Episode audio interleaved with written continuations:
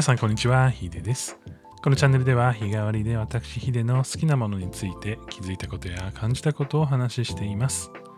土曜日のテーマは Love Hobbies。ハマっている趣味、漫画、本、ゲームなどについてお話ししています。え今日のテーマなんですけれども、映画をいっぽん見ましたので、その話をしたいなというふうに思っています。今回ご紹介する映画はブラックウィドウです。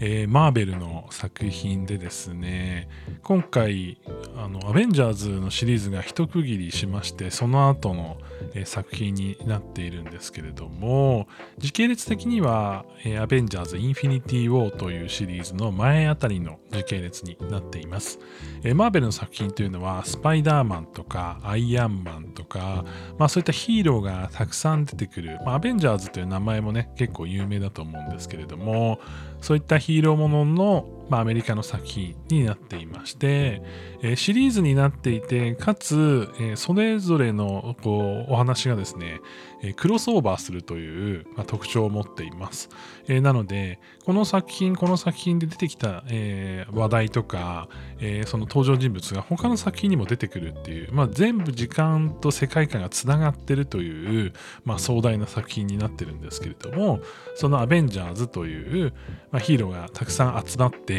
えー、敵と戦うっていうシリーズもののインフィニティウォーという、えー、回のいっこまえぐらいの時間軸で起こったことを題材にしているものになっています。で、今回のこの、えー、主人公なんですけれども、まあ、タイトルの通りブラックウィドウという、えーまあ、名前がついた登場人物が主人公になっています。で、ブラックウィドウというのはアベンジャーズの中では、ね、ナターシャ・ロマノフというふうに、まあ、呼ばれることも多いんですけども、えーまあ、そういった女性スパイですね、スカーレット・ヨハンソンがこう演じてるんですけども、まあ、ずっとアベンジャーズにこうベテランとしてベテランとしてというか結構早いタイミングから入っていて、えー、その、まあ、中ではね結構あの女スパイとして、まあ、特殊能力、いわゆるこうスーパーヒーロー的な特殊能力があるわけではないんですけども、まあもう特殊能力に近いぐらいめちゃくちゃ強い力を持って戦闘能力がある女スパイの役を、えー、しています。で、アベンジャーズの中ではですね、ここ結構こう女性キャラとしては一匹狼的な感じになっていて、まあ、誰ともあまりつるまず、まあ、ただ若干ねこう心を許す瞬間があったりとか、あのこれちょっとアベンジャーズのネタバレになってしまうので深くは言わないんですけれども、まあ、その葛藤の中、えー、エンドゲームという回では、えー、命を落としてしまうことになってしまうんですけれども、まあ、その前のね話になっています。で、結構このブラックウィドウ、ナターシャ・ロマノフはあまりこう多く語られることが今までなくて、あ、ついにそこにフォーカス当てた映画が出たかということで、まあ、今年ねあのディズニープラスかなの方で配信で、えー、こう出てましたので、まあ、そちらもね、えー、チェックして見終わったという感じになっております。で、映画のねこう話の中でですね、いろいろこう気づいたことというか、えー、僕がお伝えしたいこと、えー、あるんですけれども、まあ、マーベルの作品全部見てないとわからないってなるとちょっと面白くないと思いますので、まあ、見たことない人にも、えー、伝えられるような、えー、ポイントをいくつか、えー、用意しました。で、今日はさんてんお話ししたいんですけれども、えーひとつめが、まあ、美しき一匹狼の格好で、ふたつめがヒーローの人間らしい葛藤で、みっつめが家族愛になっています。で、ブラックウィドウという、まあ、結構あのー、なんていうかクールなキャラなんですよね普段から。で、割とこう誰とも つ, つるまず、まあ、なんか仲良くするっていうことに、まあ、恐怖すら覚えてるんじゃないかとい う, こう描写があるわけなんですけれども、まあ、この一つ目の美しき一匹狼の過去ということで、なぜこの、まあ、ブラックウィドウが、まあ、女スパイとして、えー、こう戦うことになったかっていう、まあ、そういう戦闘能力がなぜついているのかっていうところの過去についてようやく触れていく回になっています。で、まああのこういう女性スパイとかそういった過去にありがちでばありがちなんですけれども、あのまあ、いわゆるまあ、そういう養成所にこう小さい頃にこう望まれない形で送り込まれて、そこから女スパイになるっていうような設定があるんですね。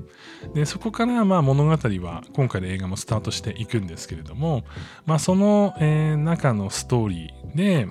えー、どんな風にね、えー、彼女がこう葛藤を持って、まあ、葛藤というか、えー、過去の中で戦ってきたのか、でその中での人間関係がどうなってるかというところが、まあ、ストーリーの前半として描かれています。なので、まあ、スパイ誕生に対する、まあ、過去についての説明があるという感じですね。でふたつめがヒーローの人間らしい葛藤ということで、マーベルの作品、まあ、ヒーローものの中では、まああのーまあ、定番といえば定番なんですけれども、いわゆる日本のヒーローみたいに敵がいて倒しますってい う, こう正義の形というよりは、えー、マーベルのこう正義感っていうのは、まあ、本当自分たちとの葛藤みたいなところがすごく大きいんですよね。なので、まあ、ヒーローも人間で常に悩んでると、その常に悩んでるという流れがこういろんな歪みを生んだり、いろんな戦いを生んでいくっていうところが結構深い作品になっています。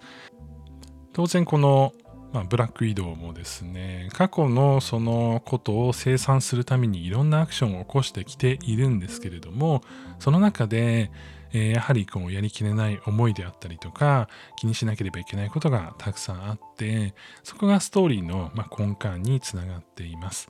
えー、基本的にはやっぱりこうクールなキャラっていうところなんですけれども、本作ではめちゃくちゃこう機嫌というか、すごく感情にあふれてる感じになっていて、まあ、そこはなんか見ててあいいなっていうふうに思うタイミングが多かったですね。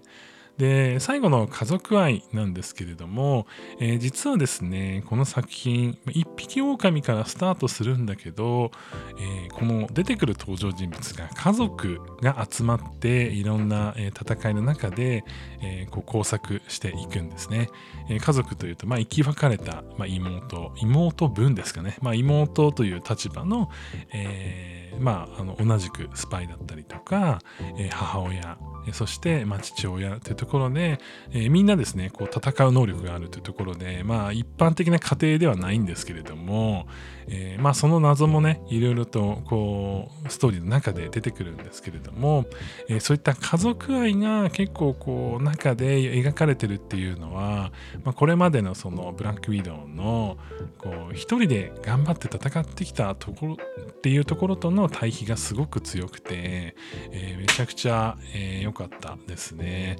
あのこの、まあ、作品の中であのもちろんこう戦うシーンが多い映画じゃないですか。やっぱりこうスパイが出てきて敵と戦うマーベルのヒーローものっていう感じなんで、えー、こうなかなかあのアクションものはそんなにっていう方もね結構いると思うんですけども、やっぱストーリーをこう見ていくと、僕なんかはですね結構